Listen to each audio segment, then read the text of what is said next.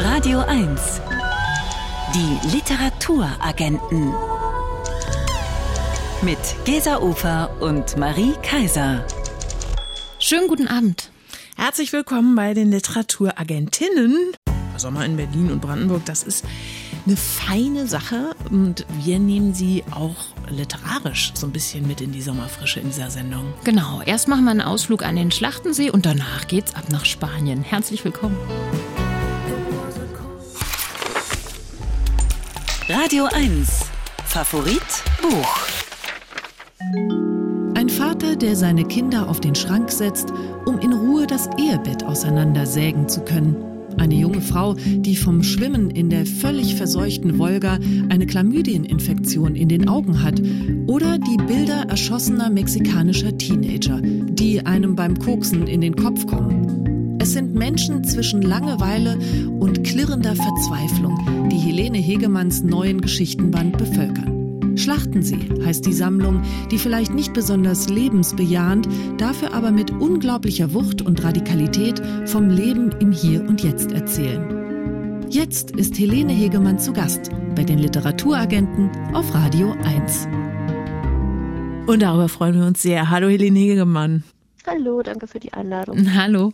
Du warst ja schon bei unserer Kollegin Silke Super im Radio eins Bikini-Studio und da fand ich super interessant, dass du erzählt hast, dass die Geschichten im Grunde alle mit der Hand geschrieben sind, völlig assoziativ entstanden sind. Was genau passiert, wenn du mit der Hand schreibst, was mit dem Computer so nicht passiert?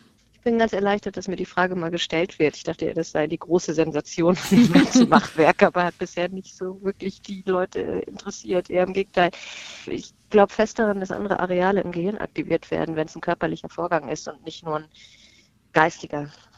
So, ähm, da habe ich wirklich den Eindruck, und es macht viel Sinn, den Vorgang des, ein äh, nettes Beispiel ist immer Kieferorthopäden googeln, explizit zu unterscheiden vom Prosaschreiben. Das heißt, und das geht natürlich durch die Form und durch den Vorgang sehr viel besser als durch eine Haltung, zu der man sich zwingen muss oder so. Kann es sein, dass dann, also ich überlege gerade einfach nur laut, dass das so ist wie beim Verformen der Gedanken, beim Sprechen, dass also mit dem, beim Schreiben mit der Hand äh, im Grunde eine größere Synchronizität zwischen dem Verformen der Gedanken und dem stattfindet, was auf dem Papier landet? Es ist einerseits ein körperlicherer Vorgang und es ist ein isolierterer Vorgang, was ich für sehr wichtig halte. Also wenn du am Computer sitzt, kann das rein, was die Form betri- betrifft, im Zweifel bedeuten, dass das exakt das ist, was am Ende ähm, dem Dorf oder ähm, besser gesagt der Öffentlichkeit zugänglich wird. Ne? Und ähm, wenn du mit deiner Sauklaue da irgend so ein MacPaper-Heft vollschreibst, bist du erstmal isolierter. Traut man sich dann Sachen zu schreiben, die man in den Rechner nicht reinschreiben würde? Ich glaube, das ist keine Frage des sich Trauens, das ist eine Frage des Tempos und der, ähm, ja, von was denn noch? Entschuldigt, es ist auch wirklich sehr heiß hier draußen, wo ich gerade sitze. Wo sitzt du denn da? Nicht am Schlachtensee offenbar. Ah. Nicht mal in meinem Hinterhof, sondern in einem völlig fremden Hinterhof auf so einer Stufe. Wo wir gerade bei sowas total Analogem sind, das Cover von deinem Buch ist ja total digital. Man sieht ein Schwarz-Weiß-Foto der tosenden See und davor vom Format wie auf einem Handybildschirm so eine Szene, wie ein starker, schlanker Mann eine leblose weiße Frau aus den Wellen hebt, gerade so, als würde er sie aus dem Wasser entreißen und dem Himmel zuführen. Rechts unten gibt es dann so zwei blaue Häkchen, wie wir sie auch so von WhatsApp-Unterhaltungen kennen und die sagen, Empfänger hat die Nachricht bekommen und gelesen. Was hat's denn mit diesem Cover auf sich? Ähm, das ist natürlich Interpretationssache. Sowas. Die hat man ja ungern selbst als Künstlerin. Ich werde trotzdem einen Versuch wagen. Ähm, was mir an diesem Gemälde von Paul Merwart, das ist glaube ich aus dem neunzehnten. Jahrhundert, so gut gefiel, ist, dass ich da gleichermaßen ans Alte Testament, aber auch an so einen Groschenroman, den man irgendwie am Bahnhofskiosk in der Auslage für fünfzig Cent kaufen kann, erinnert gefühlt habe. Wisst ihr? Also ich finde, da kommt, kommen zwei unterschiedliche, völlig entgegengesetzte Szenarien zusammen, mhm. ähm, die dann allerdings natürlich noch durch dieses fünfziger Jahre Ostsee-Foto und die kleinen WhatsApp-Häkchen gebrochen werden mussten, damit auch jeder zu eindeutige Widerspruch sofort wieder äh, konterkariert wird, okay, durch noch was anderes. Und dazu, ja, das, und dann eben dieses grandiose Schlachtensee, äh, wo ja wirklich Idylle und Gemetzel so im Grunde schon so schön in eins fallen. War das mhm. wirklich auch ein Grund für diesen Titel, jenseits der Tatsache, dass offenbar viele der Geschichten in der Nähe des Schlachtensees entstanden sind? Wäre es nicht so ein gigantisches Wort, hätte ich sicher nicht als Titel missbraucht. Das muss ich zugeben. Hängt jetzt nicht nur mit meiner Liebe zu diesem eigentlich total uninteressanten See zusammen. Ich habe dann auch versucht herauszufinden, warum der Schlachtensee heißt. Weiß Gott, nicht wegen irgendeiner Schlacht, die sich damals zugetragen hätte, sondern einfach aus Kreativität der Namensgeber. Aber es gibt da keine interessanten geschichtlichen Zusammenhänge, die den Namen rechtfertigen würden. Umso interessanter eigentlich. Helene, täuscht es oder gibt es in diesem Band tatsächlich ein paar mehr seltene Momente, in denen sowas wie Hoffnung oder Nähe oder vielleicht auch Glück gelingen? Also mir fällt aus dem Stand wirklich nochmal so die Szene ein mit dieser jungen Surferin. Ähm, da gibt es diese Szene, der todgeweihte Vater und sie, seine Tochter, und ihnen bleibt nur noch ganz wenig Zeit, und es ist natürlich unfassbar krass und traurig. Aber äh, sie verstehen sich, sie, sie begeistern sich dann gemeinsam für so ein besonders waghalsiges Surfer-Video, was sie da gucken. Sie sind, auch wenn an zwei völlig unterschiedlichen Punkten im Leben, ja, so ganz pathetisch gesprochen, auf derselben Welle, äh, würdest du mhm. sagen. Es gibt hier vielleicht wirklich ein bisschen mehr Licht oder mehr Hoffnung als in anderen Büchern von dir? Ich finde es ja ein ähm, unterschwellig sehr hoffnungsvolles Buch, um ehrlich zu sein. Hängt aber auch damit zusammen, dass ich großer Fan, ist da ein bisschen der falsche Begriff vermutlich, aber dass ich große Bewunderin von Kleist bin, bei dem ja alles immer, immer schlimmer wurde. Und durch diese ganz kalte, klare Sprache und dieses Analytische, was aber trotzdem dann doch eine gewisse Wärme oder Empathiefähigkeit widerspiegelt, ist man so aufgehoben in diesem Unglück. Und das sind im Grunde die Texte, die mich aus persönlichen schwierigen Situationen viel eher retten als irgendwas Pseudo-Optimistisches, was so tut, als hätte es was durchblickt, man ahnt über, aber bei jedem zweiten Satz. Ähm, das ist ausschließlich so formuliert worden, damit der Leser nicht aussteigt, ne? Also ich bin immer eher für präzise Abarbeitung am Elend als für Optimismus. Garantiert nicht pseudo-optimistisch ist der Erzählungsband Schlachtensee von Helene Hegemann. Der ist erschienen bei Kiepenheuer und Witsch, hat zweihundertzweiundsiebzig Seiten und die kosten dreiundzwanzig Euro. Und wir sagen vielen Dank fürs Gespräch. Danke euch. Vielen Dank. Gesa, wir waren gerade am Schlachtensee, jetzt geht's schon weiter mit Spanien, denn ja. du, du kommst weiter als nur an den Schlachtensee. Du warst vorletzte Woche im Gastland der nächsten Frankfurter Buchmesse in Spanien. Was hast du dir da genau angeguckt? Ja, das war eine wahnsinnig schöne Reise mit einer kleinen literaturbegeisterten Journalistentruppe. Wir waren in Madrid bei der dortigen Buchmesse. Die ist total anders als unsere Buchmessen in Frankfurt oder Leipzig, und zwar schon allein deshalb, weil wirklich alles unter freiem Himmel stattfindet. Oh, wie toll ist das denn? Keine stickigen Messehallen. Ganz genau. Also du musst dir vorstellen, wirklich ein wunderschöner, riesengroßer Park, und dadurch führt so eine über ein Kilometer lange Flaniermeile, rechts und links gesäumt von so kleinen Verkaufsbuden, den sogenannten Casetas, und da sitzen dann vor allem Buchhändlerinnen, aber auch Verlage und verkaufen ihre Bücher, ganze zehn Prozent günstiger übrigens als sonst im Laden. Also das ist dann ein richtiger Run auf diese kleinen Casetas. In diesem Jahr übrigens nach der langen Corona-Durststrecke noch mal mehr als sonst.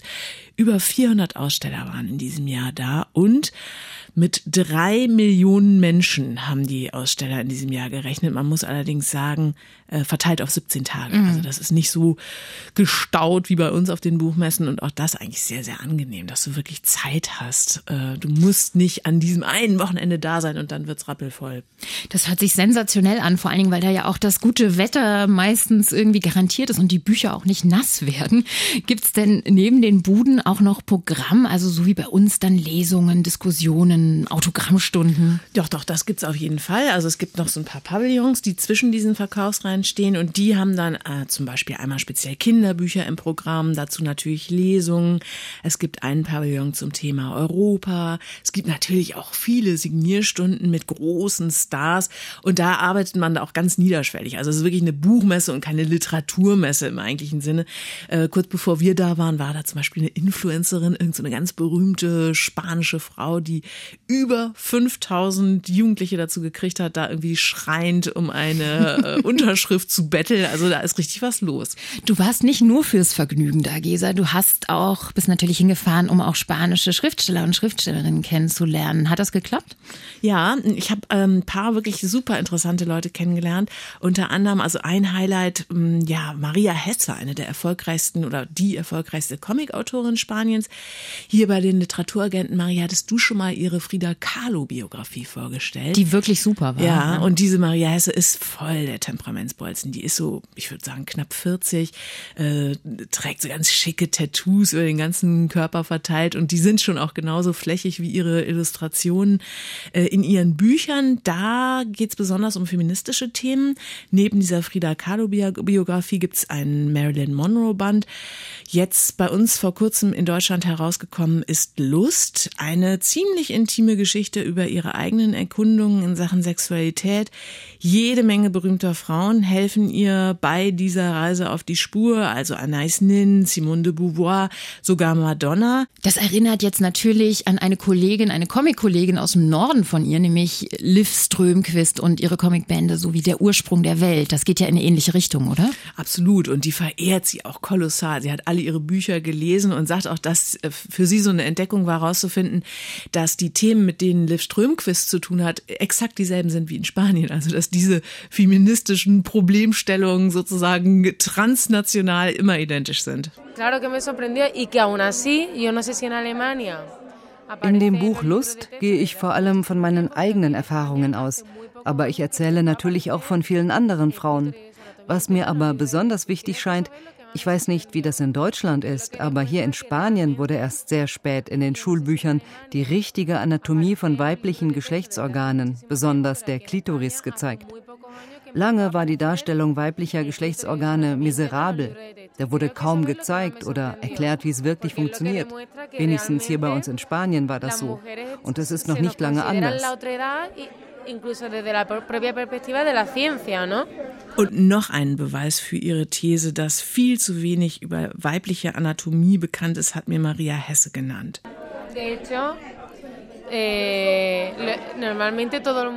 Was ich auch interessant finde, jeder weiß, wie man einen Penis malt. Aber eine Vulva zeichnen? Das kann kaum jemand. Das ist doch auch schon ziemlich interessant, oder? Obwohl ich an immer mehr Häuserwänden mittlerweile nicht nur Peniszeichnungen, sondern auch, sondern auch kleine Vulven sehe, zumindest in Kreuzberg. Ich ah. interpretiere das mal als kleinen Fortschritt. Ja, Kreuzberg ist einfach Avantgarde. Avantgarde, auf jeden Fall. Was macht Maria Hesse denn jetzt? Woran arbeitet sie aktuell? Ihr aktuelles Buchprojekt, das fand ich sehr schön, das heißt Böse Frauen und äh, okay. Ich konnte nicht so furchtbar viel dazu rauskriegen, aber unter anderem ist wohl Clintons Ex-Praktikantin Monica Lewinsky auch in dieser Reihe der bösen Frauen mit aufgenommen worden. Was ihre sonstige Auswahl betrifft, hat mir Maria Hesse Folgendes gesagt. Böse Frauen sind wir eigentlich alle, weil uns geschichtlich schon so viele Stricke angelegt wurden, dass wir alle schon sehr oft ausbrechen mussten. In diesem Sinne sollte es nicht nur ein Privileg sein, sondern jede Frau sollte das Recht haben, eine böse Frau zu sein. Auf diese bösen Frauen freuen wir uns jetzt schon und hoffen, dass sie bald dann auch in deutscher Übersetzung erscheinen, was sie auf jeden Fall schon bekommen von Maria Hesse. Neben den biografischen Bänden von ihr ist gerade Lust erschienen, eine Erkundung der weiblichen Sexualität, und zwar bei Heine Hardcore, übersetzt von Caroline Wieseneber, und der Band kostet vierundzwanzig Euro, und einen Ausflug zur spanischen Buchmesse sollten wir offenbar alle mal einplanen. Danke, Gesa. Sehr gern. Die Literaturagenten. Wirkungstreffer. Ein Buch, das mich umgehauen hat. Die Schriftstellerin Irene Vallejo ist sowas wie das Gesicht des Gastlandes Spanien bei der Frankfurter Buchmesse im Herbst. Und sie wird auch bei der Eröffnung eine Rede halten. Ihr großer Durchbruch, das war ein Sachbuch, Papyrus, die Geschichte der Welt in Büchern, eines der erfolgreichsten spanischen Bücher aller Zeiten. Papyrus ist nämlich weniger ein trockener Abriss, als vielmehr eine große leidenschaftliche Ehrung an das Buch als Beistand und Waffe, als Kulturschatz und Tröster in der Not. Und Irene Vallejo Vallejos Helden in diesem Buch, das sind die Übersetzerinnen und Schriftsteller, das sind Spione, Sklaven und Abenteurer, die für Bücher gelebt und einiges für sie riskiert haben. Und so geht es also nicht nur um die erste Bibliothek der Welt, es geht bis in die Jetztzeit, zum Beispiel bei den Prozessen gegen Cartoonisten, oder es geht um die literarische Stimme von Frauen in der Literatur heute. Und auf die Frage nach ihrem Lieblingsbuch musste Irene Vallejo nicht lange nachdenken. The book that changed my life was the Odyssey uh, by Homer. Um, one night das Buch, das mein Leben verändert hat, war die Odyssee von Homer. Eines Nachts hat mein Vater an meiner Bettkante gesessen und gefragt: Bist du bereit, eine wirklich tolle Geschichte zu hören? Eine Geschichte voller Abenteuer und großartiger Reisen? Und ich habe sofort gesagt: Ja klar, bitte. Und er hat angefangen zu erzählen, von der See, von den Abenteuern, von den Inseln. Und dieses Buch hat mich zu einer klassischen Philologin werden lassen, zu der Person, die ich heute bin. Dieses Buch hat für mich alles verändert. Das Lieblingsbuch der spanischen Bestsellerautorin Irene Vallejo ist die Odyssee von Homer. Odysseus Reisegeschichte ist eine der ältesten Dichtungen des Abendlandes, wahrscheinlich geschrieben um die Wende vom achten zum siebten Jahrhundert vor Christus. Wir wären alle gern dabei gewesen und heute in sehr, sehr vielen Ausgaben zu haben. Die günstigste ist wahrscheinlich das klassische kleine gelbe Reklamheftchen für sieben Euro. Und nochmal ganz wichtig zur Erinnerung, Irene Vallejos Hommage an das Buch als solches heißt Papyrus, ist bei Diogenes erschienen, aus dem Spanischen übersetzt von Maria Meinel und Luis Rubi. siebenhundertzweiundfünfzig Seiten kosten achtundzwanzig Euro. Wir machen jetzt einen Ausflug in eine Klinik für Vergangenheit. Im Roman Zeitzuflucht des bulgarischen Schriftstellers Georgi Gospodinov geht es um eine solche Einrichtung, die eigentlich für Alzheimer- oder Demenzkranke gedacht ist, die aber schnell auch bei denen beliebt wird, die eigentlich gesund sind. Marie, du hast den Roman Zeitzuflucht gelesen. Was hat es mit dieser Klinik für Vergangenheit auf sich? Wer macht die überhaupt auf? Das ist ein Mann namens Gaustin, der ein wenig versponnen ist, so ein Typ Flaneur, der immer wieder auftaucht und ebenso schnell wieder abtaucht und verschwindet und teilweise selbst davon überzeugt ist, in der Vergangenheit zu leben. Und der eröffnet eben diese Klinik für Vergangenheit in Zürich.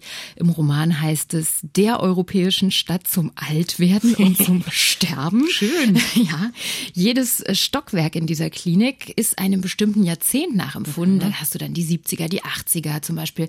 Auf dem Stockwerk der sechziger hast du ein Wohnzimmer mit passendem Sofa, die Vorhänge stimmen, genau der Lampenschirm, der dich an die Zeit zurückerinnert, aber auch genau die Zigaretten der Marke, die damals geraucht wurden, oder der passende Drink, der Bourbon, der damals eben angesagt war, und sogar die Zeitungen von damals werden extra nachgedruckt. Boah, super Innendesign-Konzept, unbedingt zum Nachmachen. Aber wie erzählt Georgi Gospodinov diese Geschichte? Also ist das erzählt aus der Perspektive dieses, wie du sagst, versponnenen Gustins? Der wäre vielleicht zu unzuverlässig als Erzähler, wenn mhm. er zwischendurch immer wieder verschwindet. Nein, es gibt einen namenlosen Erzähler, der mit diesem Gaustin zusammen die Klinik eröffnet und auch nie so richtig weiß, woran er mit diesem Typen ist. Und diese Klinik wird eben ein großer Erfolg. Erst kommen Menschen mit Alzheimer oder Demenz, um sich wieder an Zeiten erinnern zu können, in denen sie jung waren und gesund, in wo sie einfach auch Trost finden und sich aufgehoben fühlen.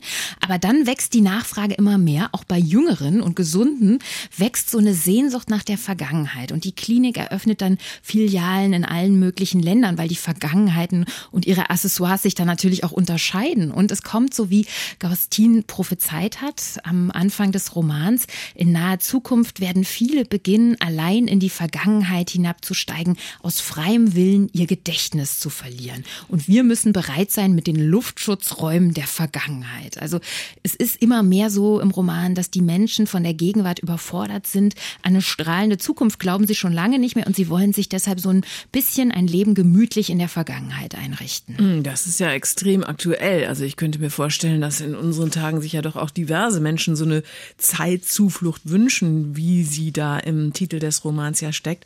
Also genau in diesen Zeiten von Klimakrise, weiß ich, Pandemie und Krieg hat denn Georgi Gospodinov diesen aktuellen Roman als ja Emblem für unsere Zeit so geschrieben, denkst du?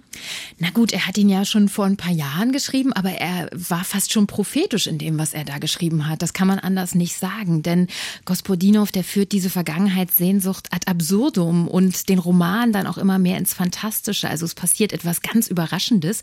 Die Vergangenheit schwappt aus diesen geschützten Klinikräumen heraus und erfasst ganze Gesellschaften. Also in Europa soll es dann ein Vergangenheitsreferendum geben. Ein kollektiver Entschluss, wir wollen nicht mehr in der Gegenwart leben.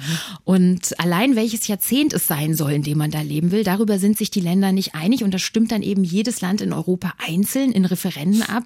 Und dann ergeben sich in Europa verschiedene Zeitzonen. Die Schweden entscheiden sich für die siebziger Jahre, Italien für die sechziger, witzig.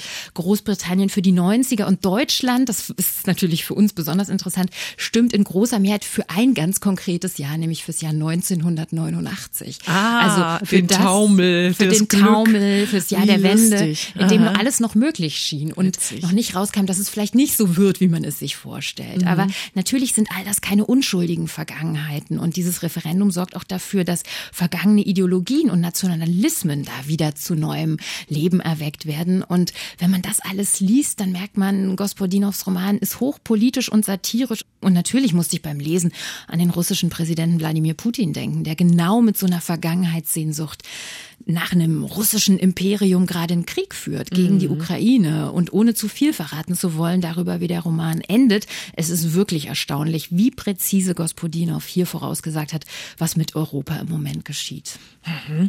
Klingt hoch, hochspannend, aber was mir noch nicht ganz klar ist, in welcher Zeit genau spielt denn eigentlich dieser Roman? Konsequenterweise ein Roman über die Vergangenheit spielt in der Zukunft. Mhm. Also der Roman endet im Jahr zweitausendneunundzwanzig, mhm. aber die Zeiten vermischen sich in Zeitzuflucht sowieso ständig. Die scheinen sich regelrecht aufzulösen. Wir irren ständig zwischen verschiedenen Zeiten herum. Zeitzuflucht ist wirklich ein Roman, der uns aus der Zeit wirft und aktueller nicht sein könnte. Und er erinnert uns daran, wie trügerisch es ist, sich in scheinbar besseren Vergangenheiten einzurichten und wie wichtig es ist, dass wir nicht aufhören, uns richtig zu erinnern. Ein Roman, der uns wirklich auch dafür warnt, wie unsere Zukunft aussehen könnte. Und ein Satz von diesem Gaustin im Roman bleibt mir auf jeden Fall im Gedächtnis. An einer Stelle sagt er, ohne Gedächtnis könnte alles erlaubt sein. Zeitzuflucht von Georgi Gospodinov ist erschienen im Aufbauverlag, aus dem Bulgarischen übersetzt von Alexander Sitzmann. dreihundertzweiundvierzig Seiten kosten zweiundzwanzig Euro. Die Radio eins Bücherliste. Und die gehen wir heute zusammen durch mit Katharina von Uslar aus der so ausgesucht schönen, wie urbanen, wie hochsympathischen Buchhandlung Uslar und Rai am U-Bahnhof Eberswalder Straße in Prenzlauer Berg. Hallo Katharina. Hallo, ich freue mich sehr, klingt gut. Hallo. Auf Platz zehn gefallen ist Karl-Uwe Knausgards Der Morgenstern, ein Roman über eine aus den Fugen geratene Welt. Neun Erzähler gibt's hier insgesamt, dafür aber ganz bestimmt kein Gott. Gehörst du zu den Morgenstern-Fans und Knausgard-Ultras, Katharina? Ähm, ehrlich gesagt gehöre ich zu weder noch, würde ich sagen. Mhm. Andererseits ähm, bin ich ganz beeindruckt von diesem Morgenstern-Roman, der ja der erste Teil von einem Mehrteiler, wahrscheinlich fünf Teile wird es geben, sein soll. Und der, Be- der beginnt ist wirklich wie wirklich in der besten Horrorfilm-Manier mit allen äh, seltsamen Dingen, die starten, die Unheil ankündigen. Insofern ist es für mich so etwas, äh, ich bin etwas abwartend beunruhigt mit diesem Roman. Die georgisch-deutsche Schriftstellerin Nino Haratischvili steht mit Das mangelnde Licht auf Platz neun, die Geschichte von vier Freundinnen, deren Schicksal von den Umbrüchen in Georgien bestimmt wird. Das ist prall, das ist wortreich. Ist es auch gut? Ich finde es sehr gut. Ich finde, dieses Buch hat eine sehr gut funktionierende Dramaturgie, die einen sozusagen in die, von der Gegenwart in die Vergangenheit schickt und zurück. Es ist sehr spannend, es ist sehr emotional und äh, ich glaube, was mir am meisten einfällt zu diesem Roman, es ist sehr intensiv. Nimmt einen irgendwie mit, im, also im Negativen wie im Positiven. Mhm. Auf Platz acht, Donna Leons Milde Gaben. Kommissario Brunetti ermittelt zum einunddreißigsten Mal. Diesmal steigt er offenbar besonders grüblerisch und wehmütig in die Abgründe menschlicher Seelen. Bist du da gerne mit runtergestiegen? Ähm, ehrlich gesagt kenne ich gar nicht so viele Brunetti-Romane. Diesen fand ich aber g- gleichwohl sehr angenehm, weil man genau das bekommt, was man erwartet. Ähm, und ich lese das ganz gerne. Und inzwischen sind diese Romane ja fast eine Venedig-Chronik, mhm. weil die immer so genau sozusagen in der, an der Zeit sind. Das finde ich eigentlich ein ganz gutes Konzept. Fatma Aydemir ist mit Dschins nochmal auf Platz sieben gestiegen. Ein großer Familienroman über einen türkischen Familienvater, der sich in Deutschland buchstäblich zu Tode arbeitet und die Versuche seiner Kinder, sich hier irgendwie heimisch zu fühlen. Hat Dschins dich verzaubert? Ähm, nee, ich finde, es ist kein verzaubernder Roman, dafür ist er viel zu gegenwärtig, aber der interessiert mich. Ich, mhm. ich bleibe dabei, es ist mir ein bisschen zu viele Wendungen hin im gesellschaftlichen Diskurs, man hätte es auch ein bisschen einfacher halten können, aber es ist wie immer ein kraftvoller, irgendwie gegenwärtiger Roman. Natasha Browns Buch Zusammenkunft steht auf der sechs, eine harte Diagnose der britischen Klassengesellschaft, geschrieben aus der Perspektive einer Schwarzen, die es trotz Fleiß und Talent in der Londoner Finanzwelt nie wirklich schafft, dazu zu gehören. Wir wissen, dass du ein Fan dieses Buchs bist. Wirst du nicht müde, es zu empfehlen? Absolut nicht. Also ich finde es ein radikales, beeindruckendes Buch, ähm, und ich finde die Wendung, die das Buch nimmt, ich erzähle es nicht für alle, die dies noch lesen wollen, ist äh, geradezu erschütternd und ist sozusagen nicht mehr und nicht weniger, als dass die Protagonistin ähm, ihr Schicksal selbst in die Hand nimmt. Und das fand ich eine ganz irre Idee. Platz fünf, Wladimir von Julia May Jonas, die Geschichte einer fünfzigjährigen Romanautorin und College-Professorin, die sich und ihre Werte völlig dran gibt, als sie sich unsterblich in einen viel jüngeren Kollegen verliebt. Katharina, bist du verliebt in dieses Buch? Ja, ich bin, glaube ich, ein bisschen verknallt in dieses Buch. Ich finde, das äh, hat, also ich empfehle es sehr oft wirklich für Leute, die in die Ferien fahren, weil es eine, äh, weil es ein Beitrag ist zur MeToo-Debatte, den es so, noch nicht so oft gab. Und gleichzeitig ist es aber auch eine richtige Good Story mit wilden Wendungen und Überraschungen und äh, sozusagen ein Ende und ein Anfang. Ich fand es ein tolles Buch. Mhm. Thriller-Großmeister Don Winslow steht mit City on Fire auf Platz vier. Da zeigt er, wie Mitte der achtziger Jahre Mafiakrieg und Menschlichkeit zusammengehen. Nämlich nicht so gut, aber gibt es Stoff für einen guten Krimi? Ach, absolut. Was da natürlich fantastisch ist oder wirklich originell ist, dass er wirklich äh, die Elias von Homer sozusagen nachspielt. Alle Menschen, die sich damit auskennen, werden Figuren sofort wiedererkennen. Die Helena, die sozusagen Streitpunkt, mit dem alles startet, mit dem es aus dieser wirklich eigentlich gemütlichen, kleinbürgerlichen ähm, Kriminalität ins, ins wirklich Verderben ist, eben bei Don Winslow Pam. Also ich finde es sehr clever und toll zu lesen. Don Winslow ist ein König. Heinz Strunk steht mit Ein Sommer in Niendorf auf Platz drei. Die Geschichte erzählt von der denkwürdigen Verwandlung eines anfangs unbescholtenen Juristen und Schriftstellers oder möchtegern Schriftstellers, wobei mehr und mehr klar wird, die dreimonatige Auszeit im piefigen Ostseebad Niendorf war vielleicht keine gute Idee. Ist es denn eine gute Idee, dieses Buch zu lesen? Ich finde, es ist eine gute Idee, dieses Buch zu lesen, wenn man wirklich misanthropisch drauf ist. Es ist, äh, es ist wirklich lustig, mhm. aber es ist auch eklig und niederschmetternd. Mhm. Und äh, was soll ich sagen? Es, es gönnt dir keine Erlösung. Es, es gibt nicht irgendwann die Idee, dass man dort viel besser aufgehoben ist in irgend, als in irgendwelchen urbanen ähm, Start-up-Umgebungen, sondern es ist einfach nur ganz unten. Ich, ich finde es ein bisschen Wellbeck-mäßig sogar. Mhm. Und das könnte der gute Herr Strunk, finde ich, auch als Kompliment sehen. Ja, auf jeden Fall. Sibylle Berg steht mit ihrer Fortsetzungsdystopie R C E auf Platz zwei, eine Art hypernervöses Stück Literatur, das den Geist unserer Zeit packen will. Klappt das deiner Meinung nach? Äh, ja, das klappt auf, äh, auf sehr erschreckende Weise, weil es ist in, in seiner ganzen Düsternis und in seiner Aussichtslosigkeit ähm, steht es da so und es ist, äh, es überfordert mich, ehrlich gesagt, wie auch schon der Vorgängerroman. Ich habe heute Morgen einen Satz gelesen, der passt genau dazu. Man kann es verstehen, aber nicht verdauen. Und deshalb ähm, kann man dieses Buch eigentlich nicht, man kann das irgendwie nicht richtig empfehlen, weil es ein wirklich, eigentlich braucht der Mensch Hoffnung. Und dieses Buch gibt keine Hoffnung. Auf Platz eins Uwe Tellkamps, Der Schlaf in den Uhren, die Fortsetzung zum Bestseller Der Turm von einem, der inzwischen als rechtsnationaler Intellektueller auftritt. Da habe ich nochmal ein Zitat an der Stelle. Ein Kritikerkollege schrieb nämlich so schön, kein Aufreger, sondern ein fast zwei Pfund schwerer Stein, der ins Wasser geworfen niedersinkt, um auf brackigem Grund davon zu träumen, eine scharf gestellte Seemine zu sein. Für dich ein verdienter Platz eins?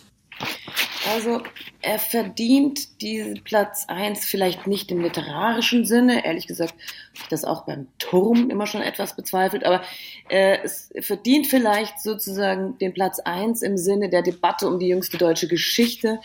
Ähm, ich finde, es, man kann sich, man kann sich auf dieses Buch einlassen, und zwar rein politisch, wenn man sagt, okay, ich will jetzt, ich bin jetzt souverän genug, den Tellkamp nicht sozusagen abzukanzeln als irgendwie nationalistischen, strangen Ossi, sondern ich, wenn ich versuche zu verstehen, ähm, was ihn vielleicht als Sprachrohr von vielen Leuten im Osten umtreibt, dann kann man diesen Roman lesen. Man kann allerdings auch den, wie ich finde, wahnsinnig guten Dreisatzfilm über den Tellkamp sehen, und da kann man sich auch in die Debatte begeben. Also für mich ist es ein, An- ein Debattenanstoß, aber nicht unbedingt ein literarisches Highlight. Das sagt Katharina Uslar aus der Buchhandlung Uslar und Rai, die Sie in der Schönhauser Allee finden, gleich beim U-Bahnhof Eberswalder Straße im Prenzlauer Berg, und wo Sie alle Leseempfehlungen und noch viele mehr ganz persönlich bekommen können. Vielen Dank, Katharina. Vielen Dank euch. Tschüss. Ciao. Radio eins. Die Literaturagenten. Autoren sind auch nur Leser. Jetzt geht's um eine Flugzeugentführung, die so in den U S A tatsächlich passiert ist. Im Jahr neunzehnhunderteinundsiebzig. Ein Mann besteigt ein Flugzeug nach Seattle mit einem Aktenkoffer. Daran befindet sich eine selbstgebaute Bombe. Er erpresst eine hohe Summe, springt dann mit dem Fallschirm ab und verschwindet spurlos. Dieser bis heute unbekannte Erpresser ist als Dan Cooper in die Geschichte eingegangen. Der Schriftsteller Jens Eisel hat aus diesem Fall einen True-Crime-Roman gemacht. Und unser lesender Autor heute, Gregor Sander, stellt uns seinen Cooper vor. Hallo Gregor. Hallo, guten Abend. Hallo. Hattest du von dieser Flugzeugentführung schon gehört, bevor du Jens Eisels Roman gelesen hast? Und inwiefern eignet sich dieser ungelöste Kriminalfall denn wirklich, um einen Roman draus zu machen? Ich hatte ehrlich gesagt noch nicht davon gehört. Also das war mir völlig neu. Aber in den U S A ist er ein ziemlicher Held. Der, der Cooper, der wird äh, idealisiert. Man, man dichtet ihm so Robin Hood-Eigenschaften an. Äh, das ist aber eben alles erfunden, weil man eigentlich so gut wie nichts über ihn weiß. Er ist äh, ein Re- wirklich ein regelrechter Popstar auch. Es gibt mhm. Comics über ihn, und es, äh, es gibt auch, es gab wohl auch jahrelang so ein Treffen dort, wo er abgesprungen ist, in, in diesem Waldgebiet, Ach, wo dann so Dan Cooper-Partys äh, gemacht wurden, wo Leute in dunklen Anzügen, schwere Schuhe, er musste ja schwere Schuhe wegen des Fallschirms mhm. anhaben, und Sonnenbrille auftraten, und man immer zu rätselte, wer ist jetzt hier der echte Dan Cooper? Warum heißt er eigentlich Dan Cooper? Das Tolle ist, dass der, äh, zu, wir sind im Jahr neunzehnhunderteinundsiebzig, und da konnte man ganz offensichtlich in den U S A an einen Schalter gehen, an einen Flugschalter, zwanzig Dollar hinlegen und irgendeinen Namen sagen, ah. und dann kam man ins Flugzeug, und er hat sich halt den Namen Dan Cooper äh, gegeben. Bei Jens Eisel heißt er Richard. Mhm. Aber ich wollte ja noch von dir eigentlich wissen, eignet sich das wirklich, um einen Roman draus zu machen? Die Geschichte ist natürlich gut, aber es gibt doch so viele Unbekannte. Ja, aber da kommt ja die Fantasie des Autors ins Spiel, und ich, das macht der Jens Eisel sehr gut. Also er nimmt das Wenige, was er hat, was er weiß, was man recherchieren kann, und dann legt er selber los und gibt den Figuren Leben, also nicht nur dem Dan Cooper, also den Richard, sondern es gibt noch weitere Figuren, die ja dann eben auch sehr dialoglastig, es ist, wird viel gesprochen, wenn auch äh, nicht mit vielen Worten, würde ich mal sagen, äh, die aber alle eine eigene Stimme kriegen, und ich finde, das funktioniert wunderbar. Aha, also dann verstehe ich dich richtig, es wird aus der Perspektive dieser verschiedenen Figuren auch erzählt. Wie greifen die denn da ineinander, diese Figuren? Also genau, es gibt, wir sind bei Cooper, wenn er, wenn noch bevor er überhaupt das Flugzeug äh, betritt und äh, mit seiner Bombe im Koffer, wir sind bei Ken, Kate, das ist eine Stewardess, äh, die in dieser Maschine eben auffliegt. Da gibt es mehrere natürlich im Flieger und es gibt, wir sind vorne im Cockpit beim Piloten und seinem Co-Piloten äh, und dem Ingenieur, da waren drei damals im, im Cockpit. Und dann gibt es noch äh, einen Ermittler, das ist so ein Kniff, also da wird zwischendurch wie so ein Interview eingeführt, das ist auch ganz spannend, weil der Fall ja eben nicht gelöst ist. Dann gibt der eben Informationen zum Fall noch so zwischendrin, was total spannend ist, weil man sich zum Beispiel auch fragen kann, wer interviewt den eigentlich? Mhm. Ist es Jens Eisel? Ist es wer auch immer? Aber es funktioniert sehr gut. Darüber, welchen Hintergrund er hat und welches Motiv der eigentlich hatte, dieser Dan mhm. Cooper, wird ja, seit es passiert ist, spekuliert. Du hast mhm. ja schon diese Robin Hood-Gedanken angesprochen. In welche mhm. Richtung geht Jens Eisel da? Genau, diese Robin Hood-Theorie, die hängt am seidenen Faden, weil auch das Geld überhaupt nie gefunden wurde und man darüber eigentlich nichts weiß. Sagen wir mal so, der Cooper ist jetzt nicht gerade ein Sieger. Der ist ein Vietnam-Veteran, unehrenhaft aus der Armee entlassen und der will es mal wissen, der will einmal gewinnen. Also der will mal aufs Ganze gehen. Und äh, was bei True Crime ja öfter passiert, ist, dass man auch eine Sympathie für ihn entwickelt. Und es war eine ziemlich starke, nicht nur als Leser und Leserin, sondern auch als, äh, zum Beispiel auch diese Kate, mit der er sehr viel verhandelt während der Entführung. Da ist eine, eine Grundsympathie zu spüren, auch wenn das wirklich eine fürchterliche Situation ist. Gregor, aber mir ist irgendwie noch nicht so ganz klar mhm. der, der Ton dieses Romans. Also wie, wie, in was für einem Sound ist das geschrieben? Was, was hat dich daran so begeistert? Das ist sehr cool, das ist amerikanisch, das ist irgendwie mit kurzen, knackigen Sätzen, die Dialoge sitzen wirklich alle an der richtigen Stelle. Und ganz wichtig, eine ganz wichtige Figur ist zum Beispiel auch die Kate, weil die in dieser doch sehr männlich dominierten Maschine äh, eben eine ganz wichtige Frauenrolle, äh, Frauenstimme ist und die aber auch die Frauenrolle neunzehnhunderteinundsiebzig klar macht. Die Frauen äh, sind eben hinten im Flieger, da sitzt, es gibt keine Co-Pilotin oder irgendwie sowas und sie entführt natürlich auch nicht das Flugzeug. Äh, sie müssen gut aussehen, das ist von irgendeinem berühmten Designer, ich habe jetzt vergessen welchem, wurden die Uniformen entworfen und die werden auch sehr genau beschrieben und sie übernimmt dann aber in der eigentlich entscheidenden Situation ist Kate eben schon extrem wichtig, damit die ganze Geschichte unblutig ausgeht. Und es gibt eben da eine Kommunikation zwischen den beiden, die extrem aufgeladen und spannend ist, wie sie jetzt durch diese für sie beide so entscheidende Situation kommen. Zum Schluss, bevor du hier dein Lösegeld einstreichst und mit dem Fallschirm abspringst, brauchen wir noch dein Kurzurteil für den Buchaufkleber.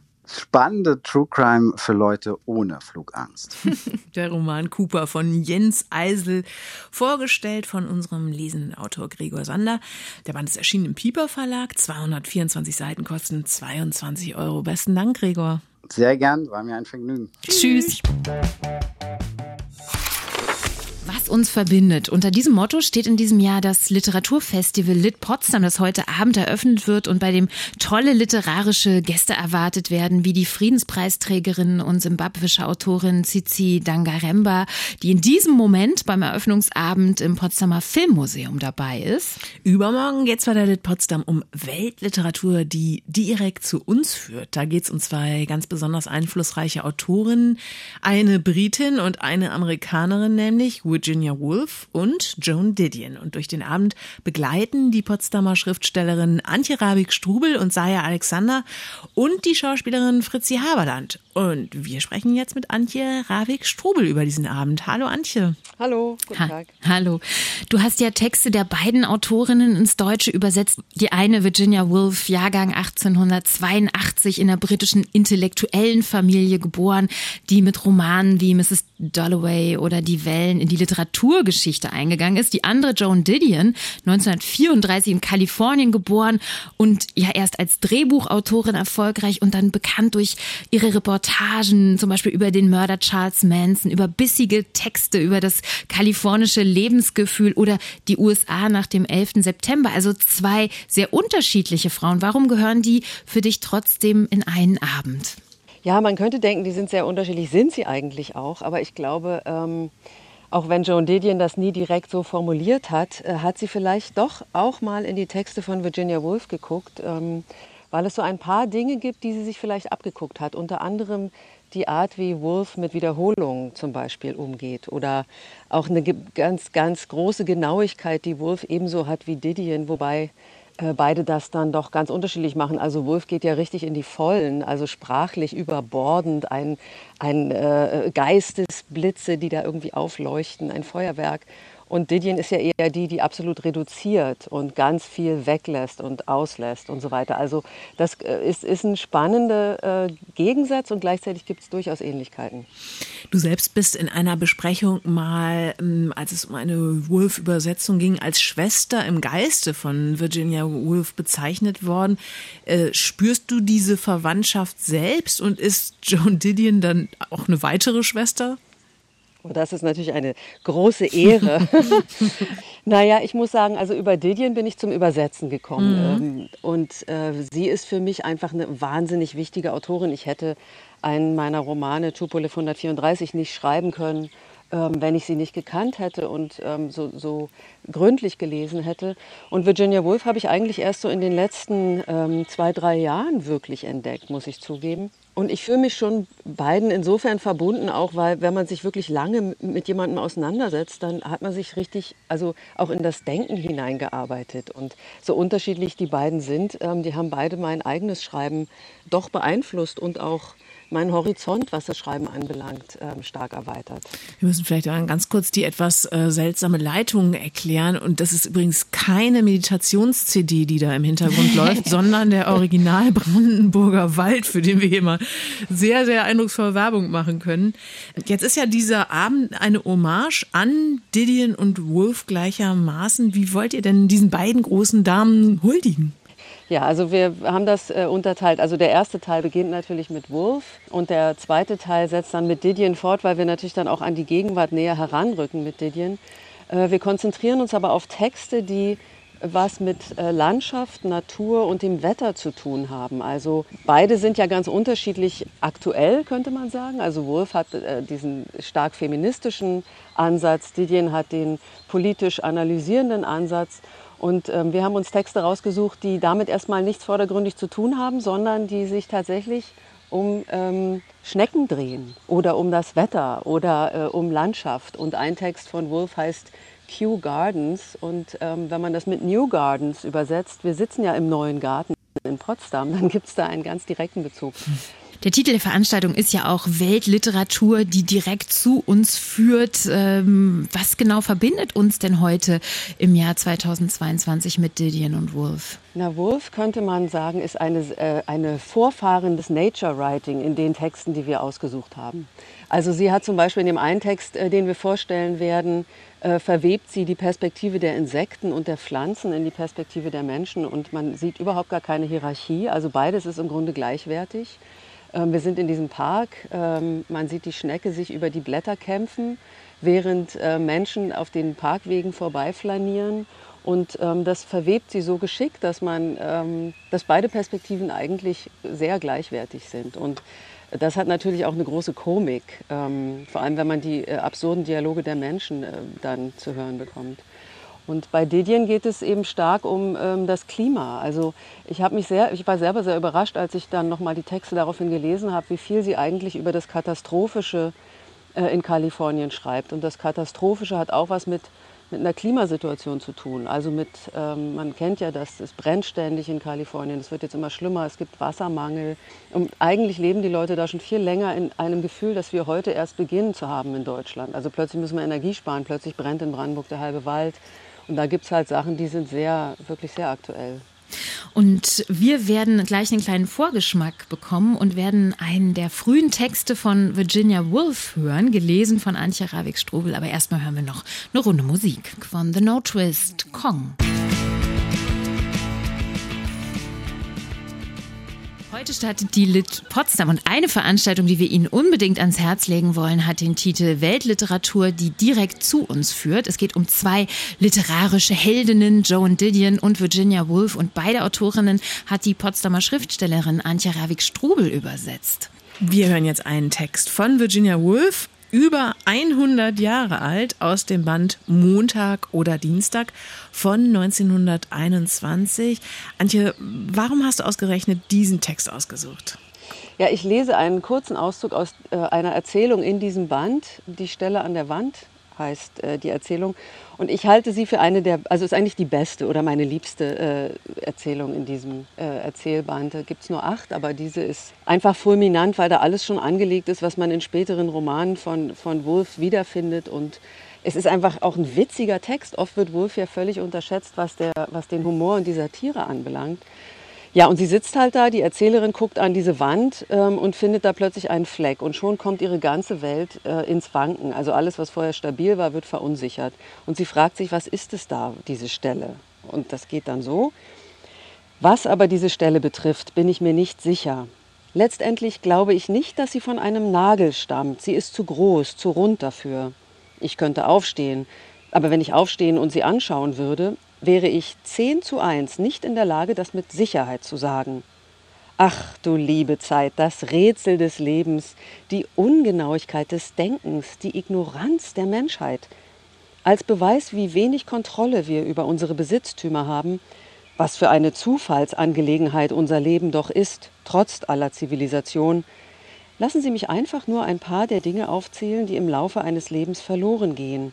Angefangen, denn das scheint immer der rätselhafteste Verlust zu sein, welche Katze würde daran nagen, welche Ratte daran knabbern, bei drei blassblauen Büchsen mit Buchbinderwerkzeugen. Dann wären da die Vogelkäfige, die Eisenreifen, die Schlittschuhe, das Tischflipperspielbrett, die Drehorgel, alles weg und die Edelsteine auch. Opale und Smaragde, sie liegen zwischen den Rübenwurzeln herum. Ein Wunder, dass ich überhaupt Kleider am Leib habe, dass ich von soliden Möbeln umgeben bin, während ich hier sitze.